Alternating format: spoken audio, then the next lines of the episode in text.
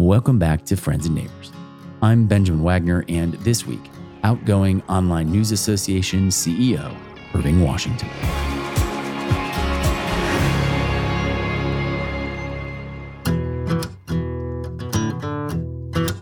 As CEO of ONA, Irving Washington has led programming and fundraising initiatives for journalists, media professionals, and students worldwide. Before joining the organization in 2011, Irving worked for the National Association of Black Journalists and the Radio Television Digital News Association. I first met Irv at Facebook's annual F8 Developers Conference in San Jose, California in 2017. Zuckerberg and company were behind the eight ball with the news industry for underdelivering on revenue and efforts to combat misinformation. I was a small cog in a large wheel endeavoring to improve that relationship. I knew Irving was a fellow fellow of the program now called the Media Transformation Challenge at the Poynter Institute for Journalism. The year long in person program provides a set of transformation oriented tools, expert instruction, and coaching within a top notch community of peers, all pointed towards a fellow's specific outcome oriented challenge. I knew that Irving and my shared experience with the program would create immediate rapport, so I sought him out like a cruise missile and was immediately at ease with his megawatt smile, charm, and wit. Not long after, and for years to come, I would lead Facebook's effort at Irving's annual conference, and in 2019, Irving and I, together with the great and mighty former Knight Foundation journalism VP Jennifer Preston and current CEO of the Center for Public Integrity Paul Cheung, fellow fellows all, would develop, launch, and begin to scale a series of global news summits designed to uplevel executive skills, connections, and collaboration. And then COVID hit. When Irving announced in July that he would step down from his ONA position at the end of 2022, I was first in line for the exit interview. This week, in the fourth in our series of MTC sponsored episodes of Friends and Neighbors that we're calling MTC Journeys, Irving shares details of his childhood passion for recreating mainstream media like The Simpsons through the lens of representation, a through line that connects his work at RTDNA NABJ, and ONA. We discuss how Irving pivoted his initial MTC challenge from international expansion to a broader organizational transformation as a larger leadership opportunity presented itself. And we talk about how Irving applied key MTC tools like From To and The Balcony, and coach, friend, and friends and neighbors guest Karen Gordon's Four Temperaments to accelerate ONA's transformation. Irving shares the importance of developing a power opinion matrix to understanding and influencing stakeholders and the value of MTC tools, experience, and network in navigating one's career and life. And we postmortem his 11 years at the helm of the world's largest membership organization of digital journalists, his impact, achievements, and aha moments. It's a lovely conversation with a great friend and it starts, as it so often does, at the very beginning.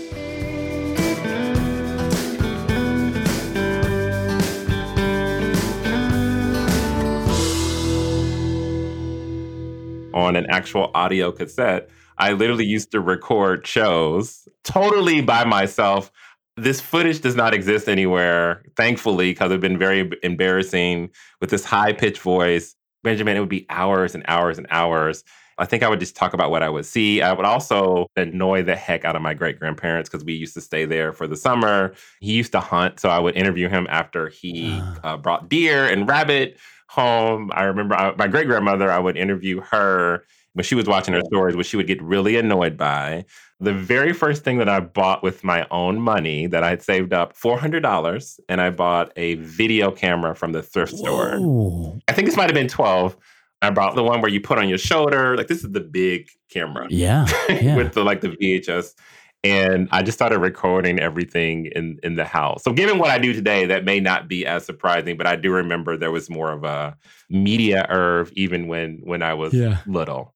I just recognized that there was a lot of power in what you saw in video and heard I wasn't as strong of a writer, although I did do writing. I don't know what do you call it now, where you are inspired by a show, but you write your own thing. So I wrote my own comics as well. I think I had like 60, 70 volumes. It was based off of The Simpsons, but it was a black family. Uh-huh. And then I did one off of Tiny Toons, but I made my own cast of characters. I personally enjoyed like all forms of media, whether it was TV, radio. And so it was just fun. what were you watching? I loved all black content just as a kid. And also remember, we're talking about the 80s, so it was always siloed. Like it was a Friday night or it was I don't I can't remember all the days, but it was always in a siloed time frame. We're talking about like the different world era, um, Urkel's, you know, Family Matters, all of that. That was always must see. What 80 kids was not a Saturday morning cartoons person. You sort of answered my question, or at least you intuited part of why I was asking, which is the degree to which you were endeavoring towards increasing representation or improving what was woeful underrepresentation, basically televised segregation. I've never thought about that question until you just asked me. And I think it was a lot because everything that I would recreate on my own had a black lens to it. I very rarely had an original content idea. I was usually taking something else that I saw and then I would put a black lens to it or characters to it or a narrative to it. I think you're right. It was sort of this lack of what I was seeing elsewhere and, and creating it for myself. What's notable about that is the agency. You're like, well, I'm just going to do it myself. And again, I get it. You're 10. You're not Yeah. like, you're not thinking I'm going to do it for myself. You're just doing it. it wasn't like I was distributing or sharing this. I used to spend every summer at my great grandparents' house. My grandmother used to watch her stories, aka soap operas. And uh, 11, 12 year old Irving ended up watching stories with his great grandmother. Yeah. That became like our thing together. And even that, I would then take and recreate like these characters of soap opera characters in my own kind of little kid world. I'm really interested by the multi generational aspect of your upbringing. I was used to just having a lot of family around, and family was usually taking care of you. It wasn't sort of these access to daycares and just the way things I think operate a little bit more now. I consider it a blessing to be able to have that experience and can look back on that and, and appreciate those moments. And I wonder how it's informed your sense of community building. I mean, it's just impossible not to see, for me, not to see a straight line between how you might have experienced family and how you cultivate a sense of family in what you do. I have to give a lot of credit to my mother. My mother was very proactive in exposing us to a lot of different things with a sharp eye for our safety and making sure we were around the right people. Like one of the things that you also made me think about, and it's a part of my experience growing up, and I think it leads to a lot of the work that I've done today. I went to one of the few Black Catholic elementary schools growing up. I know many friends uh, who are Black, and their experiences growing up of being the only from a very early age. Right, I actually have right. the complete opposite. I was surrounded by everybody that looked like me from pre K to third grade. That was my sort of experience of experiencing the world. Clearly, and again, as a child, I, I don't remember how much I was aware of the external. I knew Sure. the societal pressures and, and what that meant, but my day to day was around all people that looked like me. My education was around all people that looked like me, and it was a you know it was a Catholic school, even though we're not Catholic. That had a very strict. It was regimented. It was you know you, grades were priority. So much you got to learn. Community was the priority there too. Yeah. So I do think that has also shaped me a lot. I was always aware it was an otherness just by the fact of being black, but it was Yeah. it was an otherness with an built-in automatic community of knowing that it wasn't an alone otherness. Yeah. Whereas and where other experiences, I think people both feel the societal piece, and then Right. literally in the place where they're going to, they are literally the other, the only other. And so right. having the otherness be the societal piece that we were all processing together, I think just made such a such a big difference. What kind of conversations were happening around the dinner table? My partner gets on me because he says that I'm I do too much all the time. We definitely were a do too much family. So I think even having Ah. dinner table conversations, we were always involved in something. My father was a pastor as well too. Ah, So okay. there was just a lot of activity. So even thinking about dinner table moments is a little bit few and far between because I feel like we were always on the go. But mostly, I think we were kind of a laid back family. I think we were either talking about TV or what other stuff with family. I don't think I was sharing my stories. I was forcing people to listen to the tapes. Maybe not at the dinner table, but I do remember forcing people to listen to the audio tapes. You went to a performing arts school. Both middle school and high school. And uh, what was really interesting about the middle school, there was no grades. You were yeah. judged on these like seven spatial intelligences there was literally no concept of any kind of grade. It was just this is what you're learning and how you're developing in sort of these yeah, seven great. spatial areas. And uh, you had to do music, so that's how that started my middle high school trumpet career. I don't remember saying like I'm overjoyed. I can't wait to do it. Benjamin, what it actually became, it became access. Um, and one of the things of access, my mother wanted me in other sort of educational opportunities, and it be, gave me access to other opportunities. And I did end up going to public school, but it allowed me to choose where I wanted to go because music mm. was mm. pathway. And I think you've heard this yeah. with different things, whether it's sports or academics. For me, music kind of did that. So I think part of it was it was I did not enjoy it. The best part about it was the people, the community yeah. of the band, like hearing us all play together in concert or, or, how are we doing. That i love that all the time. Yeah. um, i think you know some of the pressures of either being first chair or, making sure you know all the things that get in your head of trying to be perfect. I don't yeah. necessarily enjoy those but th- it started at that middle school. So as you were heading out of high school and starting to think about college did you have a sense of what it is you thought you were going to do when I started to look at all of those career options of what that could look like, Benjamin, I just didn't want any of them. It was, you know, start in a small place, work hard, work your way up and, you know, do all these things and I and I always would just say this feels so limiting. It feels like I want to do more and yeah. this pathway that everyone is telling me I need to do I wasn't necessarily continually producing a lot of stuff. It was more so being drawn to the collection of what the media industry could do as opposed uh-huh. to like writing, producing. So I always right. felt like I was forcing myself to fit like a path.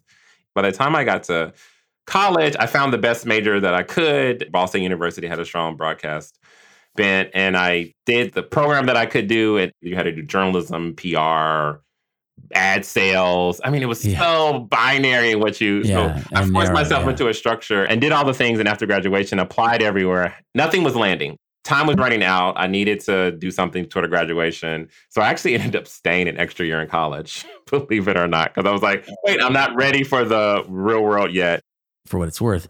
I loved academia, which is partly explains why I went to MTC, formerly known as Sulzberger. Same thing with what attracts me to going to workshops at ONA, right? That ongoing education, that sense of continuing edification and growing and deepening. It also is a referendum on or speaks to your interest in continuing to learn and grow and be in the world and not just be like a fixed, finished thing. I was involved in everything student government. Surprise. I was, RA, I was in a fraternity I enjoy communities of communities because yeah. what is really even more fascinating is when you are in this community, but you span across multiple ones, and you, then you start connecting the dots of different things and different people, and you're learning things, you're adding insight to different things, and then you start to see we're all kind of dealing with the same things yeah. in different ways, and we're but we're looking at it sort of in our bubble of community. Which in essence was my experience. And what every time I talk to a fellow fellow is what you hear from them. Like, oh, suddenly I realized that we were all kind of wrestling with the same thing, even if we were competitors. Like, wait a second, this is a similar thing. You know, I'm not alone, which is one of my favorite epiphanies in my own life, but also just in others when you get that moment of like, oh, I'm not alone, which is at the heart of community, right? Hands down. That's like the number one. I mean, even in the the work that I do today with ONA, I've always said the thing that connected sort of the past and present and ONA and just in general was not feeling alone. Like there's people yeah. who think like just having people who are similar to you, think like you, and even if they don't think like you, just being a part of some the same mission or, yeah. or cause together or just way of thinking together. It, there's very little that can match that. And in a lot of ways, it is really around, I think, why we're here. You know, like yeah. the purpose of why we're here is to be in a community with each other. So take me on that trip to DC, man. What was the catalyst and how did you find the courage to do that? I always end up reaching this point, and this is a blessing and a curse. I've always been gifted to know what's not the right thing for me. Mm-hmm. Figuring out what is though has always been the struggle. That has always been the struggle. And every fiber being of me knew that Indianapolis was is not the right thing for me in adulthood. I had a friend that was in DC and I couldn't just totally do this like risky thing and say, I'm just going to randomly move to this city and we're going to see how it works. So I came up with a guise that looked real and outside. It was real. I actually did it. I said I'm going to grad school. The reality was I had saved enough money to afford one class in one semester but to everybody else, I'm going to grad school. So yeah. I did I did sign up because I needed the purpose, right? I couldn't just totally sure. go yeah. with my personality. I was so adamant to get out of Indianapolis. I remember it was a snowstorm the day before. and I was like, nope, even the weather's not going to stop me. I made it about an hour and a half out, and literally the roads were closed. Yeah. And I oh, said, no. Lord, you are not going to get me away from my. that was Martin Luther King Day and uh, moved to my place. And I found a job uh, within a month later, mm. and I started on Valentine's Day. That job was found through the Washington Post job ad section. No connections, knew no one there. Barely even knew what RTDNA was because it was just the acronym. It wasn't the full spelled out name. And oh, then I love it. First day of the interview, find out more about the org and what it is. And I'm like, this is it. And I tell people, like our job is just to kind of figure out and read the paths of like like some people are just very gifted and they say okay this is what i'm supposed to do. I'm here. I'm pushing toward it. For other people it's like no our job is just to, to keep discovering. Like it's a story that's unfolding mm-hmm. and our mm-hmm. job is to pay attention.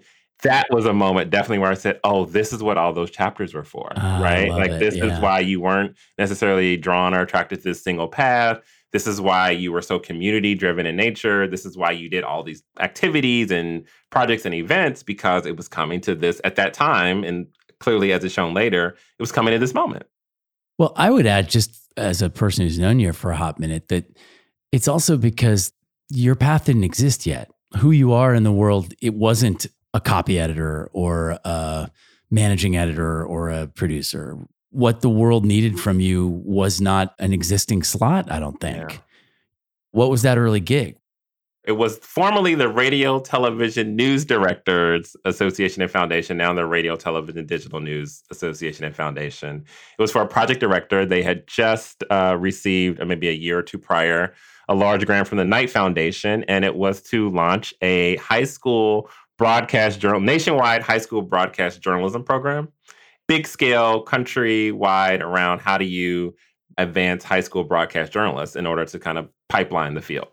Oh man, that is like uh... spot on. I always remember my first month because again, I'm a Midwest boy.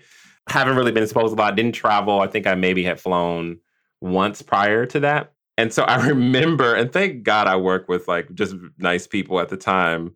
Within the first couple of weeks, they we had an event in South Carolina, and they go book your flight. Right. And I'm like, wait, I, I yeah, how do you how, oh, yeah. do this? Like, I don't know how this works. Immediately, that job was travel, training, meeting all types of journalists from across the world. Like, immediately, like within that first month, like all of it just started. And that just exposed like a whole new world and path for me. And did that lead logically and rapidly to NABJ, or did that take a second? When you tell these stories after the fact, you see the thread. At the time, you don't. But there are moments where I do get some directional next steps. I never get the big picture, or I get the end in. I just don't get the middle. But sometimes next steps immediately come clear. So, mm-hmm. as a mm-hmm. part of work with RTDNA, we work with different organizations. And actually, my job at the time, I traveled to all the Journalists of Color conferences. So I was literally on the road, quote unquote, circuit as they called it. And yeah. one day, the heads of NABJ and the newly hired director came into the RTDNA office for a meeting. My boss invited me in. We had a conversation with them. And I remember sitting there thinking, oh, I'm going to work there.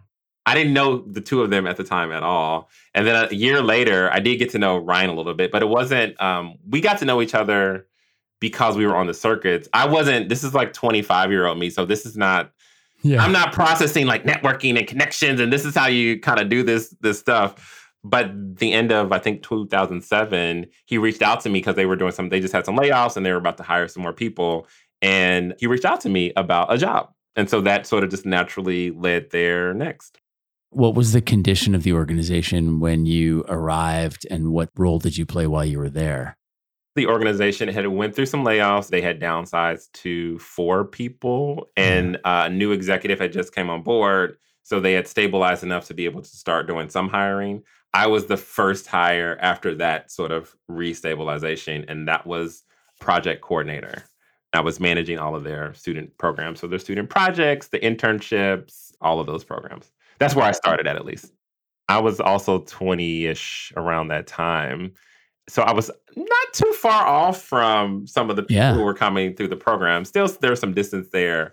I was in student project with people like Wesley Lowery when they were, Wow. or yeah. Yamiche Alcindor. Now it's like when I travel and I'll turn on the local news, some of those students are anchors and, and reporters. It's been it's been great to see them. Your boss at ONA, as you were making a transition from NABJ to ONA, suggested what was then Sulzberger, what is now MTC. So think about now. At this point, I've worked for Radio, Television, News Directors Association. I work for NABJ. I'm at the Online News Association. If you look at that sort of career arc, and you think about the position I'm in now, what's missing? I've never worked in a newsroom. literally, Mhm. never worked in a newsroom. Right. I used to be inferior about that because you literally can see sort of the connection that people make. You could have worked one week at the New York Times or any place, and people are like, "Oh, he's a journalist." But if you don't have any of that time at all, then it's like, uh, it- it's like you have to prove more. So I think by by sheer will, I've just stuck around enough where people I've earned respect and, and admiration now. But I didn't know this at the time. My predecessor, she was thinking about her departure, and I could be someone who could fulfill her role. The board has to pick it. She has no say in that. And so her thinking was this could be while it's clearly not working in a newsroom, you know, this is working with high level news execs. So this could give Irving a little notch of credit to just, you know, Mhm. say that there's nothing to worry about with, by the fact that he has not worked in a newsroom. That does not make him any less qualified to lead this organization she and uh, Jennifer Preston, I believe, at the time, they had a little side sidebar chat that I didn't know about. Again, I didn't know any of this information about you know Jane potentially leaving or anything like that. Uh, but she presented the program at the time to me. Talk to me about your experience in those first days, that fire hose experience and the experience of facing the class before you. I was walking in with this slight inferior complex again of never working in a newsroom because it has been with me consistently to that point and, and wondering, a am I am I going to fit in here? Because looking at the list before you, you're looking at all these big Yeah. names from these large organizations. There was a little bit of intimidation there of just like, okay, am I going to be able to really connect with the folks here in this program? And then that was also mixed with excitement because at that point I had done uh, a couple of other fellowship type things, and I knew if you maximize that opportunity of doing something like that, then Yeah. it's like the sky's the limit of Yeah. Yeah. what can happen both professionally, personally, at your job with you. So I did come in there knowing I wanted to maximize sort of that that opportunity. But that was sort of the first, those two things are the first thing that I remember just kind of walking into the room. What are some of the early experiences that stuck with you? I've always been reading leadership stuff. I've been reading mm. temperament things. I came in with just a lot of knowledge. Just per- I enjoy this this stuff. So not that I didn't think that there was anything new to learn, but you know I didn't expect to be sort of as taken back as I was by the activity. And I always remember, and, and just for context, there's temperaments that they put us into four based off the Myers Briggs. They kind of narrow it down to four ways. I was a catalyst, which is the much more collaborative group. And one of the activities is we have to work on some type of, I believe it was an ad or a project Yeah, it was or a poster, right? poster that we have to work on together. And so I remember the Catalyst group. Uh, it was super collaborative. I thought this was like the best thing ever. Like, who wouldn't want this utopia of a world? You have an idea. I build off of your idea. You build off of my idea. This is how it works. Kumbaya, Yeah. hold hands. Like, this is how the world is supposed to be. And then we end in this final document that's a representation of like everyone in the group. And it was just a great like feeling. So Yeah. we end, and then one of the things that they have you do is that everyone has to present what their process was, not so much the poster itself. And so we do our thing. And of course, I think ours is the best and just the most amazing poster you've ever seen. And I remember we went to the other groups, and the group that stuck out the most, and forgive me, I believe it was the stabilizers. But I was just so speechless by it because they said, Oh, yeah, here's our poster. What we did was we talked about the different ideas and then we voted. And then the ah. person who had the best idea, they did the poster. wow. And my mind is blown because I'm thinking, why? So as much as I knew the way that we did it was right, and as as excited as I was about it, they had I saw they had the same energy yeah. that we had, and so of course when we got a chance to ask questions, I, I was curious as to why. And I remember they he's uh, whoever was said, well, it didn't make sense for all of us to waste our time if so and so had the best idea. And it was so matter of fact. And I was like, well, I actually understand that. Yeah. But it was it's very rare that I'm taking it back where I don't because I pride myself on like being able to kind of read a room, sense people, and you know different ideas, and that just never occurred to me as any type of way to do this yeah. project. And to them, it was as equally valid a truth as the truth that inclusion and collaboration is the way is the way to go. Correct. Correct. Yeah obviously it's not right or wrong. I'm grateful for the experience because I didn't look at that and say, oh, that was the wrong way to do it. I was just more struck by not only this not occurred to you, this was not even in the bottom of the bottom of the bottom of options that yeah. you would have ever thought about. Yeah, I, I remember that super duper well it will surprise you 0% that I too am a catalyst. of course you are. Of you know, you are. Uh, and I can remember Karen pointing out specific language by group, by temperament. And she would point out how, like, now look at Benjamin, how he would, throughout the presentation, validate everyone around him, their perspective and their contribution, bringing everybody yeah. into the presentation and this thing. And it really was uh, for me maybe maybe other than from to which is a really clear way to think about how to create transformation right i think temperament is the stickiest thing i picked up for me the biggest takeaway and even to this day it's one of the strongest things that i take away there is something that i have that is such a strong belief that i have a blinder to something else that's not even on the list. There's something that I don't see because of my beliefs, my background, who I am. Mm-hmm. What am I missing? Yeah. And who can help me see it? That's great. What an insight, right? That's like worth the price of admission right there. Yes. And I think it's harder maybe for catalysts because we do feel so in tune with people and we do feel so connected to just everything, the world, spiritually, just all of this. So, you know, not to brag on us, but I feel like we don't get caught off guard too often. So yeah, yeah. it was one of those moments where I was just caught off guard. I was like, oh, this was not even, you know, again, it was not even something that was even on your radar. And I think as a leader, you know, our job is to see as many things on the radar as possible, just so that we're, because we're representing so many things and people and so many people are depending on us to see a, a wide variety of things that that was such a strong thing that left me. Do you remember your challenge? My challenge at the time was around how do we grow our international mm-hmm. audiences. Mm-hmm. Now, keep in mind what I told you before that Jane, my predecessor, was part of me looking into the program and, and getting into the program. I didn't know she was leaving at the start of this. Like it was not fully known. During the course of my while I was in the program, then her leave, meaning she's leaving her executive director job of the organization I was at, was known then. And I remember going into the program because it was always about like the challenge, the challenge, the challenge. Yeah. I never changed my challenge until one day I was talking to my coach. You know, we just catch up, we tell everything what's going on, and I'm describing what's going on. Quentin was like, wait, what? I said, yeah, my predecessor's leaving. I'm going to go up for her job. He's like, Irving, that's a big deal. And I said, can we talk about this? He said, yes, we can talk. Not only can we talk about this, we should talk about this. Yeah. So, needless to say, my challenge over the course of the year changed from how to grow international an international strategy to literally what is my vision for this organization that I am aspiring to lead. How did that inform what became your transition into a leadership position at ONA? Again, this is one of those situations, divine intervention. Yeah. I mean, there's no, I cannot imagine a better time to do this program than when you're applying for an executive director, CEO position, because everything that we're talking about is how to lead. The program yeah. is purely, is solely designed on really how do you lead? How do you transform uh, organization, people from all aspects of it, which which is what I loved. It touched on so many different things. It's not just strategy; it was people. It's the tools you're learning And so essentially the program became my interview. I mean, Yeah. that's how I developed the vision, the from Yeah. to of where ONA was at to where I wanted to see it, the matrix of the uh, the people, because Yep. obviously, you know, there's a committee. The, there was a the board and the selection committee had to pick me. It wasn't guaranteed just because I was an internal candidate.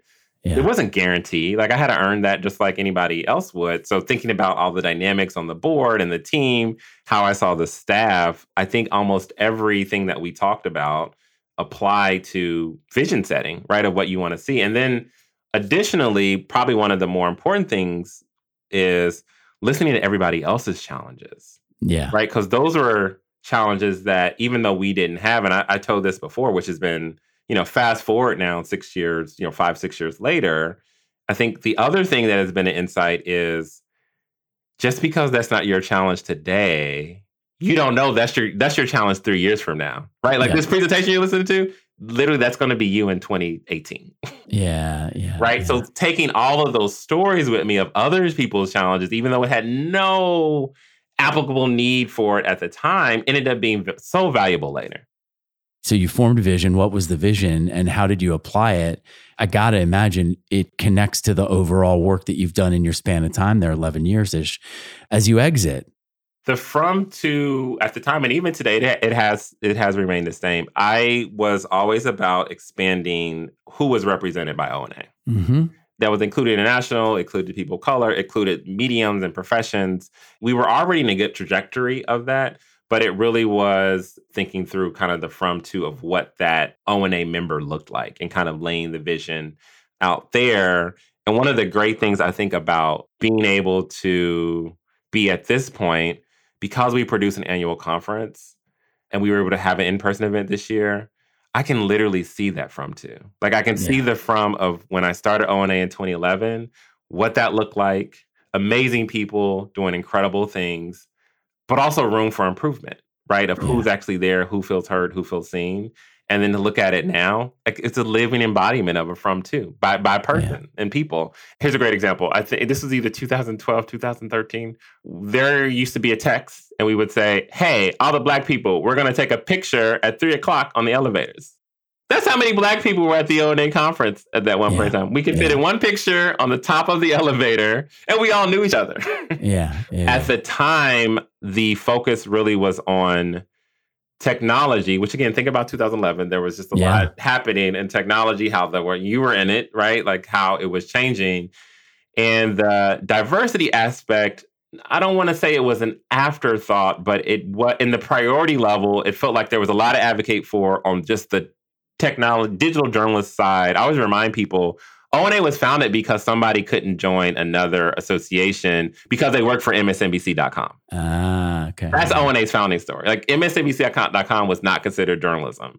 So if you kind of take that arc, there was so much to you know be advocated for that various folks at the time again that just was not a priority and part of my from to was that we can do both we can do a variety of different things whether that's you know expanding sort of the international reach whether that's expanding people of color whether that's expanding the type of career level folks that are sort of in the room and what the Yeah. makeup of that was. And that's what we've done over the course of the time. And some of that also predates me as well to my predecessor started that as well. But that is literally what the from to was and is right now Can you think about an example of how you either leveraged your community or one of the tools or concepts or the coaches to help catalyze that transformation? one of the tools that I use all the time. So I'm in an association. And for those that aren't familiar, like associations are membership groups. So at any point in time, memberships vote for people on the board. We have various committees. So the funny thing about working in associations, you're spending a lot of time with people who actually don't work in the same place that you work and they mm-hmm. have other full time jobs. So that power of opinion matrix is literally 24 7 my job because I'm always leading through influence all the time up, down, left, right, sideways. Yep. So uh, you really have to be in tune with where everybody is at any given point in time. And we all have to do it. I think everyone who works has to do it, but it's something different versus the people who you work with day in, day out. You're all basically getting, you know, the same paycheck from the same person versus someone that also has the same intense job that you may have, and they're doing this on the side Yeah. Like, how do you get this person to say, hey, this extra time before work, during work, after work to work with me in a way? And it's mostly volunteers.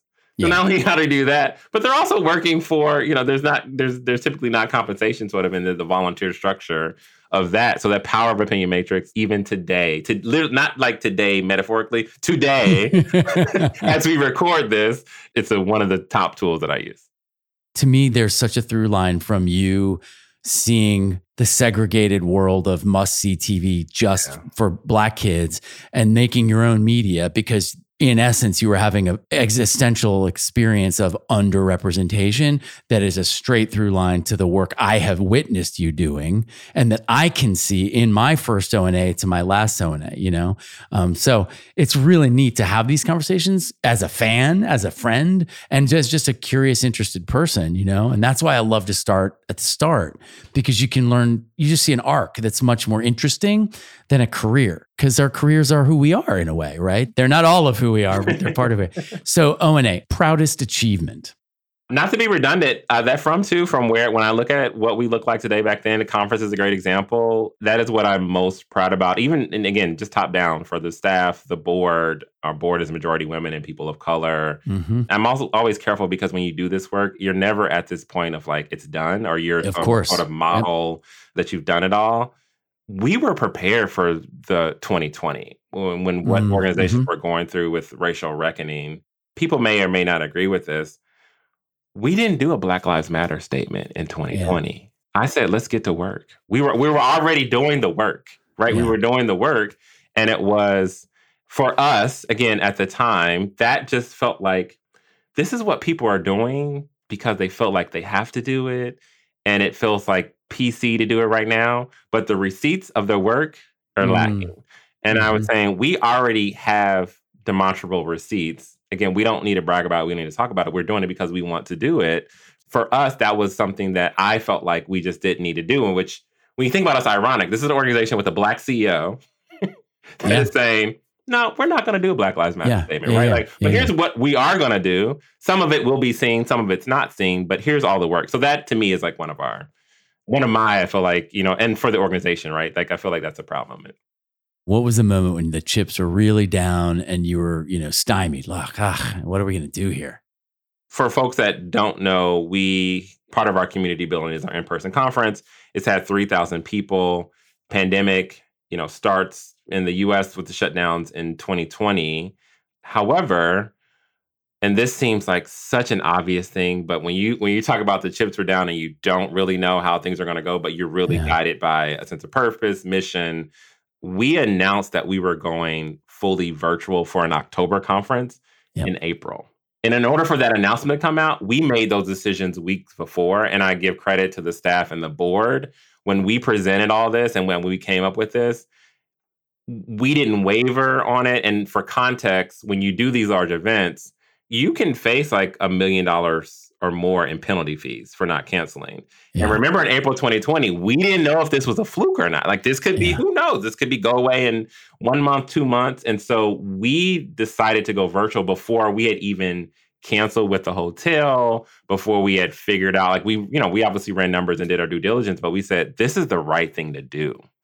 I have no idea how this is going to turn out. And even if it doesn't turn out well, like we feel confident in the decision. But that was definitely one of the times where, you know, you make a call and you go with sort of what you know and you believe in the team that you have. And now we know clearly that was the the right thing to make. But we were one of the first groups to just say, no, this for safety reasons, we're not doing in person. What's a wow or like a pinch me moment? Like a moment where you're like, I can't believe this is my life. Like, wow, this is great. My wow moment, and this was actually not when I was ED, and I, I've shared this story before, was when I got promoted to deputy director at ONA. Mm, There was someone who had reached out to me, it was a woman in the newsroom, and I, I haven't shared with her, I haven't got permission to share with her name publicly at this point, so I won't say it at the time. But there was a woman in uh, a newsroom who I did not know, it was a black woman, and she sent me a note it said, and I saved it because it literally has been one of the most memorable wow Mm. things to me, even to this day. She saved it and just said, I wanted to congratulate you on your promotion. You don't know me, but I'm so and so. I was having a really rough, and I'm paraphrasing, I was having a really rough day in the newsroom almost thinking about getting out of journalism, and I saw your face as Uh-huh. someone in leadership, another black person, and it just Yeah. gave me a little bit. It gave me a little bit more to keep going. hmm Again, I didn't know who this person was. I don't even know if she was like an O. I don't even think she was like an ONA member. I think she just saw it, um, and she was in a newspaper in in the South.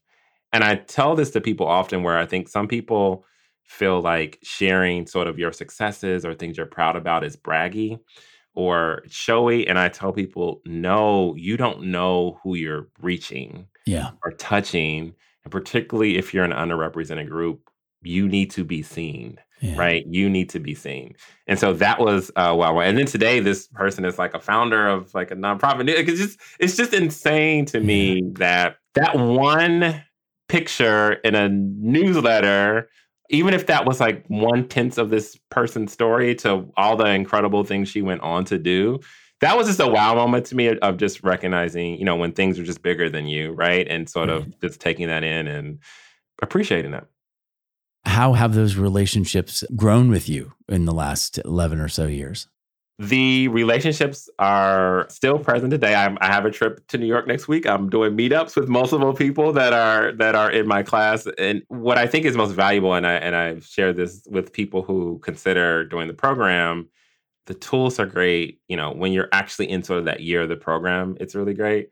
But what's invaluable, you and I doing this podcast together, there are so many things that you don't know that are going to come your way next Mhm. both opportunities and challenges that a book has not prepared you for, your previous experiences have not prepared you for, but somebody in this program could, right? Just from through these connections, or just be the sounding board, somebody to talk things out. I think the thing that is so interesting to me too, when you sort of develop these relationships, particularly professional ones that are more closely connected, where they kind of understand where you're you're coming from Yeah. a lot of the time you actually have the answer. You just need to kind of talk it out in a trusted and safe space Yeah. Yeah. that somebody who's really smart asks you good questions, can challenge you, can build you up, can have that rapport.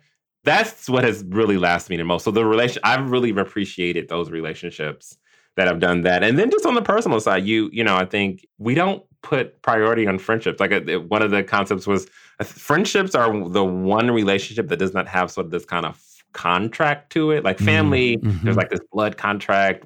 Marriage, there's literally sort of this legal contract. Friendships are the ones that are like kind of loosey goosey, right? You can Mhm. kind of take, but they're proven to be one of the most strongest in terms of like happiness overall. So as an adult, you know, you spend a lot of your professional time here, and I think the program does allow you to develop friendships. So where there is both a professional component but a personal component as well. You're spending a lot of time engaging people, standing on stages, go, go, go, do, do, do, very visible. I think I would be speaking for many to say that you're upbeat, you're energetic, but there's a set of expectations that that carries with it. And I'm interested in the degree to which you experience like some kind of external imperative to show up high energy Irv and how do you restore and rejuvenate and re-energize and refuel yourself and how do you keep yourself in check so that you stay well maybe part of my uh, rejuvenation is actually publicly talking about these things because my first year as a CEO, executive director, was extremely Mm. challenging. Mm. Even, and this is Paul Sulzberger, this is having networks and resources. And it came from a place of perfectionism, what I felt like I expected of myself. Also, based upon everything just I said, knowing because of who I am, being like the first black person to be in this role, there's an expectation there. All those expectations, right? And not feeling like you're living up to them, even though by every external, one of the things that cued me in to something was off. Every external measure after my first year, whether it was financials, membership numbers, all of that were high. yeah Like they all were high. I didn't feel high. Like Yeah. I felt very, very low. I felt inadequate. I felt like an imposter. I was able to kind of take a step back. And so that's when I really had to stop and say, this is not sustainable, right? Mm. Like what what are you what are you doing? What do you want your life to look like? This is not how you sort of envision. You know, you did all the work to get to this role. And if you burn yourself out, you know, this is just not. So for me, it really was, and to this day, I still have to, I'm not perfect, but I, I, I definitely am much more further along than what I was. You do have to do a lot of boundary setting. The boundary setting starts with you. It's like, what do I want my life to look like? Not defined by a title or a career or people. Just what does Irving want his life to look like? Like just kind of sketching out a little bit. Okay, am I making time for what I just said on this list? And you literally have to invert it to say, mm-hmm. okay, these things are the rocks. These are the bigger things. They have to find a place. Other things have to fit around it, making time for the things that I'm saying priorities. Tell me about how you're thinking about this new role and how are you thinking about the timing of this exit and what made you choose the moment? I decided to leave ONA in this role before I had something next. Mm-hmm. So my current role, which will be at KFF as a senior fellow, that did not exist when I decided to leave ONA. I will say part of one of the tool, you know, which you have to use constantly, but particularly in the decision to leave, which is called getting on the balcony, which is basically making sure you're taking a high view of things. And for me, has that related to leaving? It really was getting on the balcony and recognizing I have done what I needed to do in this role and it's time to move on even though i don't know what's next and clearly mm-hmm. it comes with a lot of privilege to be able to make a decision like that and a lot of blessings to be able to do that but it really was looking at what's ahead for ONA what's ahead for me and what's the best decision for all things and again this is keeping in mind have an amazing relationship with the board the staff is doing incredible things ONA is on a wonderful kind of growth trajectory despite all of the the, the challenges but when you sort of take that very, very high balcony view of not just your organization, but your life and how all of it fits together. This became clear to me, and this was supposed to end. And I looked when I looked out at the the board that we have, our staff. This also just felt like a great transitional position for the organization. And I wrote a blog post, said lovely things about ONA again, and it wasn't like running from something. It was just knowing mm. that this chapter needed to end. So many people reached out to me after that post and it was a mix of thank you for modeling what time to move on looks like. Yeah. And also what was more surprising, and also not everyone that I knew, was regret. People saying, I should have done that 10 years ago. Yeah. I should have done that 20 years ago. But I just kind of stayed. I didn't listen to sort of the thing that was telling me it was it was time to end. So that was also very fascinating to me as well, too, just the range of how that prompted people to think about their own chapters and when do you take ownership of, of what that looks like? What would you tell that 10 year old at grandma's with the cassette player recording a show? Like, what would you tell him if you could give him a tip or some guidance or just share something with him now? So you'll love this. People will not be able to see this, but I am holding up a picture of probably a 10 or 11 year old. Um, handsome devil. And I've literally, you don't, you didn't know this prior to. I've actually kept this nearby because mm. as a reminder to kind of think of that question often of what would you sort of tell this person? And, and just in general, I firmly believe there are purpose driven things that we are each here to do. And this is what I would tell little Irving you're not going to be gifted with knowing where directionally that goes, but you will be gifted of knowing what's not for you. You'll have this sort of innate push pull for something that's not for you um, that will typically be clear and you j- you have to use that to really guide you and sort of trust that. The thing that i also would tell little irv and i thankfully big irv is has done this is not to make decisions out of fear mm-hmm. because the regret of not doing something will eat you more than any sort of mistake will ever do to you. Friends and Neighbors is an essential industries production in association with Wagner Brothers. Learn more at friendsandneighborshow.com. And for more on MTC, please go to the Media Transformation Challenge program at poynter.org. And please help your friends and neighbors discover our show by sharing, liking, commenting, and rating. Really, it makes a difference. Until next time, it's a good feeling to know we're lifelong friends.